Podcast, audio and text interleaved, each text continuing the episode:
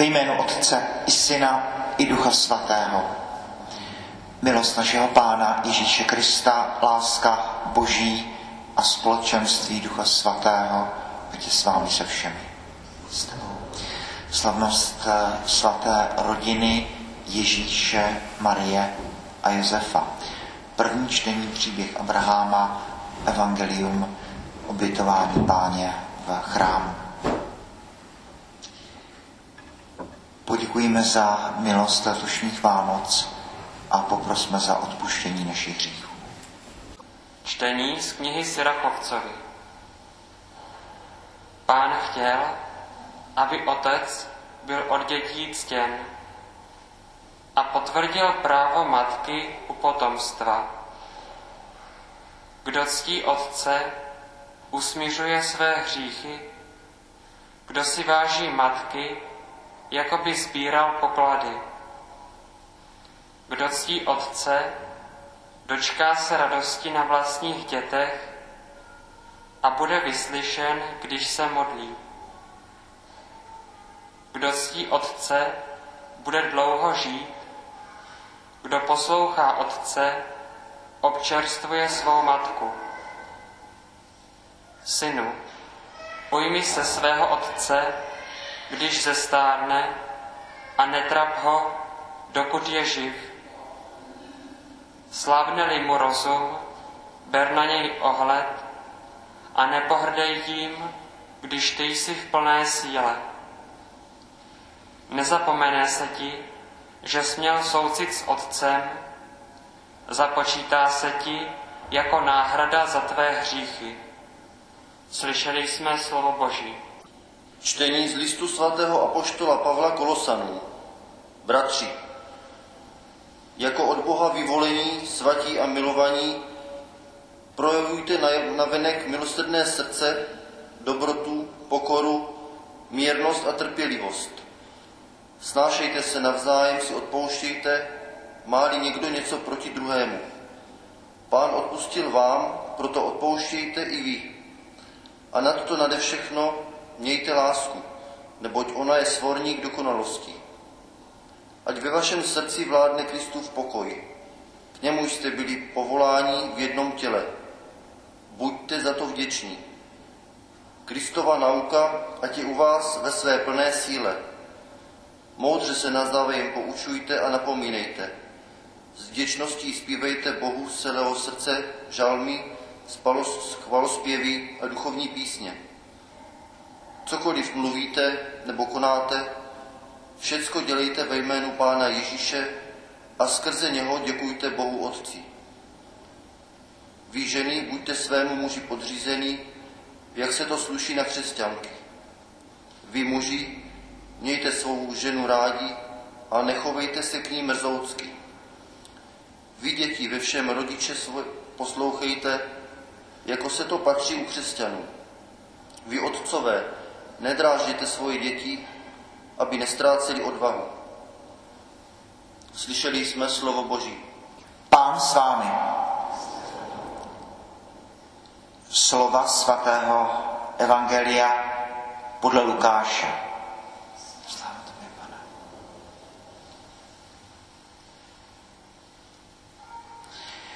Když nadešel den očišťování podle Mojžíšova zákona, přinesli Ježíše do Jeruzaléma, aby ho představili pánu, jak je psáno v zákoně páně, všechno prvorozené mužského rodu, ať je zasvěceno pánu. Přitom chtěli také podat oběť, jak je to nařízeno v zákoně páně, pár hrdliček nebo dvě holoubata. Tehdy žil v Jeruzalémě jeden člověk, Jmenoval se Simeon. Byl to člověk spravedlivý a bohabojný. Očekával potěšení Izraele a byl v něm duch svatý.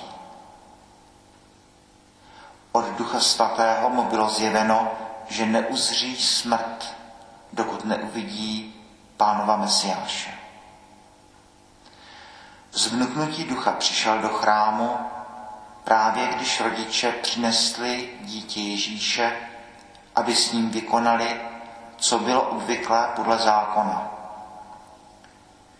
Vzal si ho do náručí a takto velebil Boha.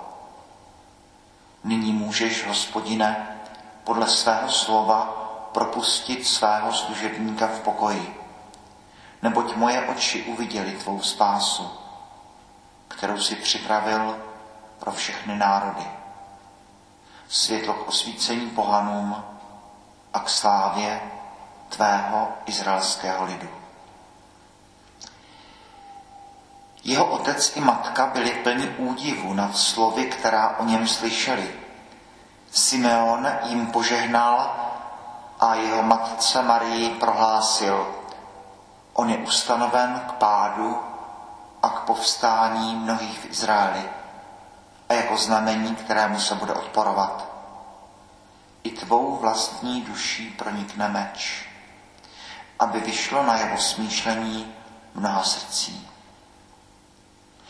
Také tam byla prorokyně Anna, dcera Fanuelova z Aserova kmene. Byla značně pokročilého věku. Mladá se vdala a sedm roků žila v manželství, potom sama jako vdova. Bylo jí už 84 let. Nevycházela z chrámu a sloužila Bohu posty a modlitbami ve dne v noci.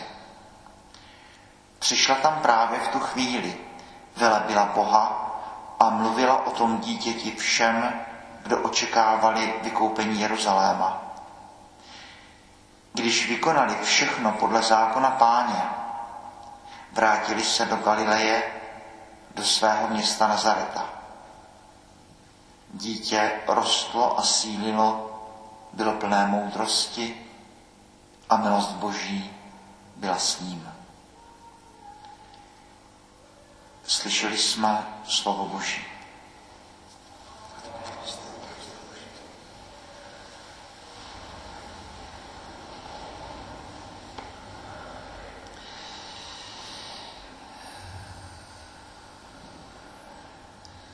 Svátek svaté rodiny, která tehdy jako i dneska je základem církve společnosti státu. Není to ku podivu jedinec, ale je to rodina. A e, druhý vatikánský koncil 1962 až 1965, kromě těch mnohých reform, které e, udělal v liturgii a zavedl národní jazyk a e, udělal řadu věcí, my starší to vlastně pamatujeme, jsem prožíval své mládí v těch ozvěnách druhého Vatikánu, tak udělal jednu velmi důležitou věc.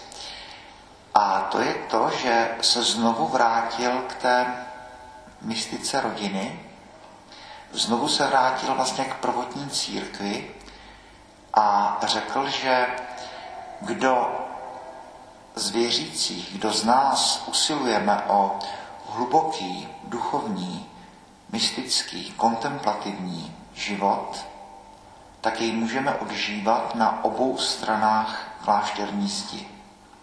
To, ve své době bylo obrovsky radikální. Byť tohle už máme od židovství přes celé křesťanství. Tedy, že eh, pokud eh, chci žít s Bohem navážno, tak mohu žít buď v klášteře jako řeholník, anebo jako manželka nebo jako manžel, jako otec nebo matka rodiny.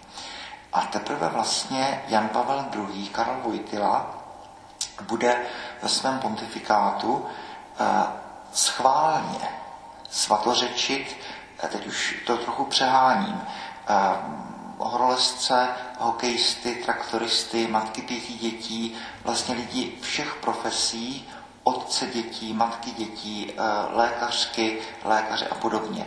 Aby dal najevo, že být svatý to není jenom otázka těch velkých zakladatelů řádů, mimořádných kněží, poustevníků, eremitů a podobně, ale že to je pozvání pro každého člověka.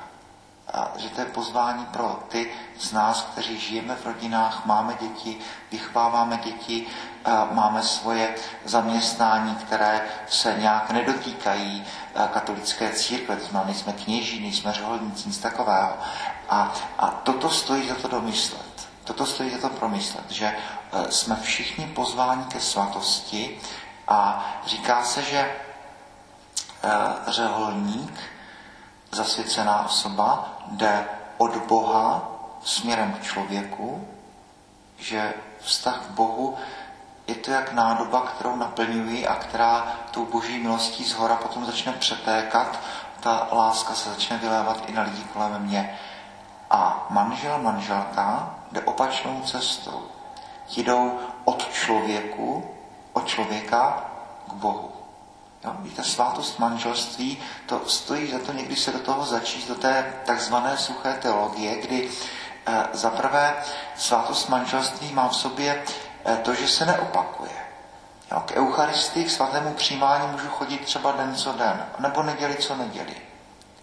Ale manželství to je jeden okamžik, jedna svátost, která trvá den co den. A všechno, co manželé vykonávají v rámci rodiny, od, nevím, umývání nádobí po e, společné výlety nebo společnou výchovu dětí, tak je liturgií, je naplněním této svátosti. Jo? E, na, na 25.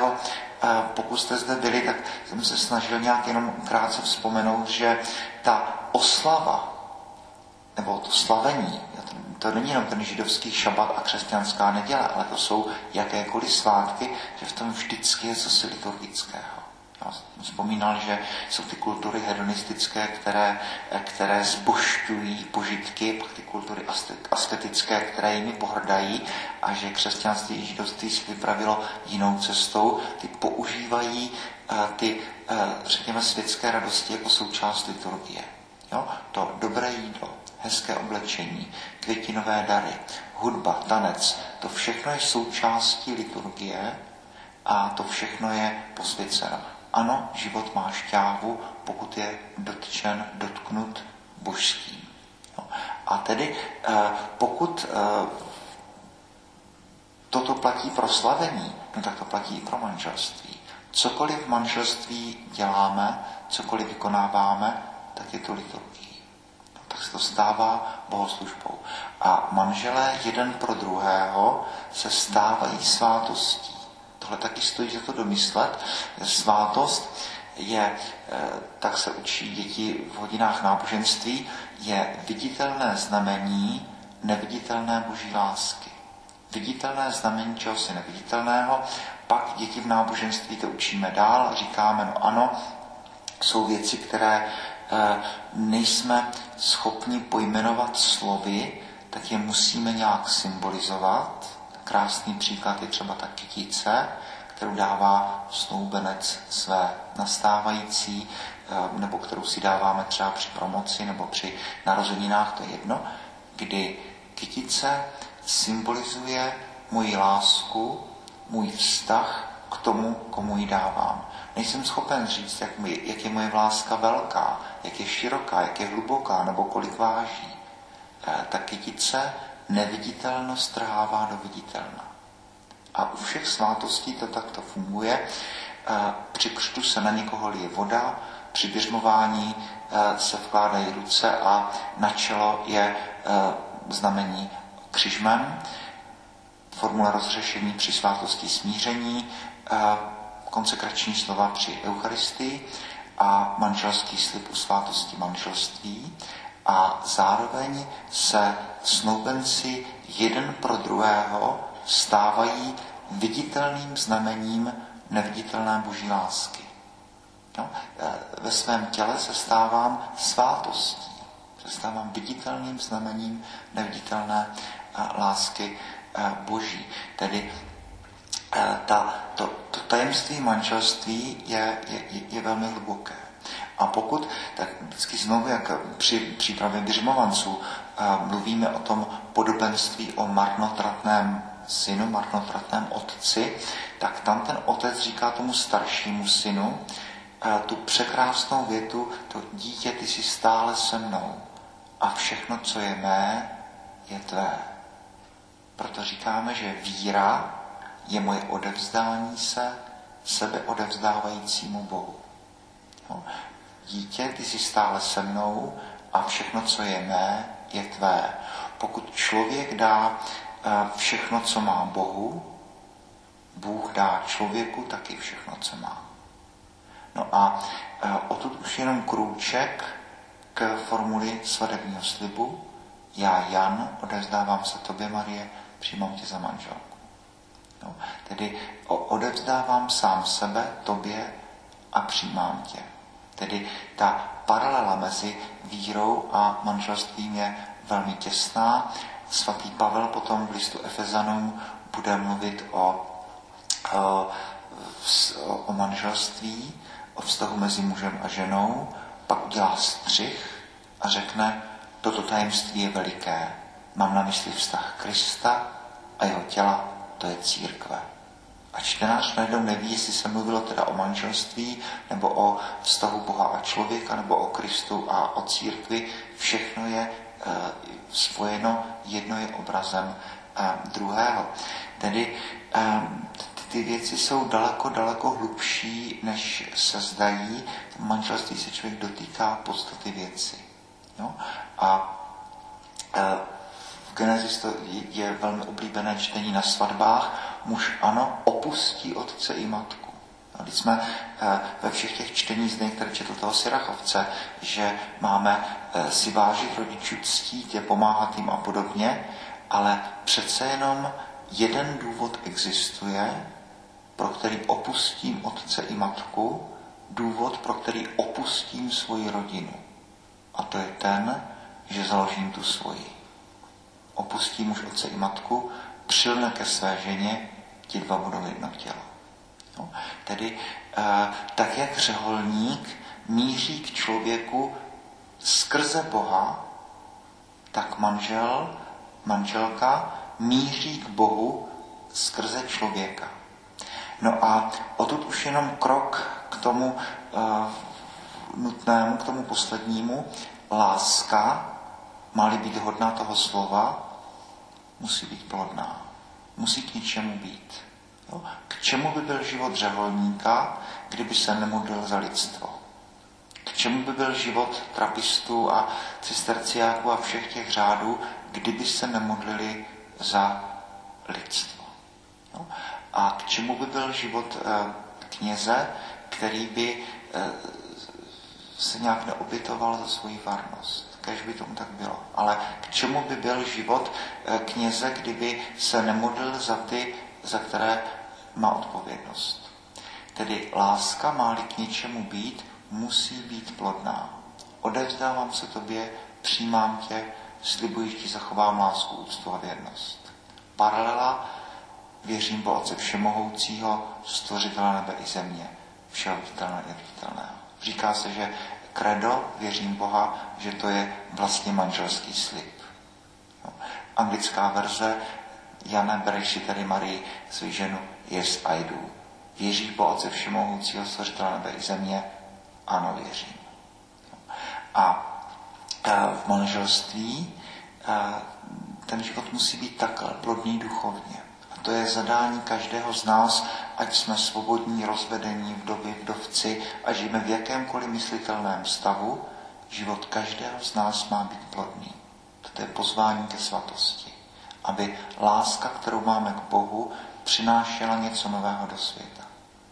No a v manželství je tady ještě ta plodnost tělesná. No, toto stojí za to domyslet, to někdy snažím připomenout snoubenců při svatbě, ale toto stojí za to někdy v klidu promyslet, že my dáváme život svým dětem, které budou mít úplně jinou spiritualitu. Budou jiným způsobem vnímat boží věci. Budou si jiným způsobem modlit, budou také jiným způsobem kreativní. Dítě, děti jsou nám svěřeny, vlastně není to náš majetek. Ty děti jsou úplně jiné, než jsme my budou jiným způsobem inteligentní, budou tvořit jiné umění, než tvoříme, tvoříme my. No a tady se člověk podílí na spolutvoření světa.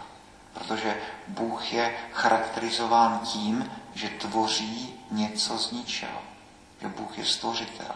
Že Bůh tvoří znovu a znovu. A tady eh, manželé mají eh, spolu s Bohem tuto schopnost. My mluvíme v medicíně o reprodukci, nebo třeba případně o asistované reprodukci, ale e, to je velký omyl. Jedná se o prokreaci. Reprodukce to je xerox, prostě udělám kopii něčeho. A toto není rození dětí. To je prokreace, protože to je tvůrčí akt. Tedy e, svátek svaté rodiny. Ježíš s Ma- eh, Maria s Josefem přichází do chrámu. Teď Lukáš nám tady nabízí ten ohňostroj toho, co se, co se děje. Simeon, který vlastně přichází do chrámu ne proto, že by tam měl povinnost, ale přichází tam proto, že ho tam vede Duch Svatý. Má to zaslíbení, že uvidí Mesiáše. Tak se stalo. A Simeon říká, chvalospěv, který od té doby se budou modlit potom všichni řeholníci a kněží v kompletáři. Nunc dimitis domine. Nyní můžeš, pane, propustit svého služebníka. Potom eh, tam je to proroctví Marii, tvou vlastní duší pronikne meč. To se stalo na Golgotě pod křížem. Pěta. Tvou vlastní duší pronikne meč. Tam se to plní. A Potom ta prorokyně Ana, tam je zase ta symbolika čísel, která sedm let žije v manželství a potom 84 let, násobek sedmi, 12 krát 7 jako vdova. A také prorokuje o Kristu. Tedy eh, dnešní den je den, kdy se spolu s celou církví, se všemi křesťany na celém světě modlíme za naše rodiny, když se modlíme za to, aby naše životy byly plodné, tedy aby byly svaté a prosíme také a především za naše děti. Kež nám Bůh dá milující stabilní rodiny, kež nám Bůh dá dar dětí a kež nám všem Bůh dá, abychom rostli ve svatosti. Boží chvála a slávy.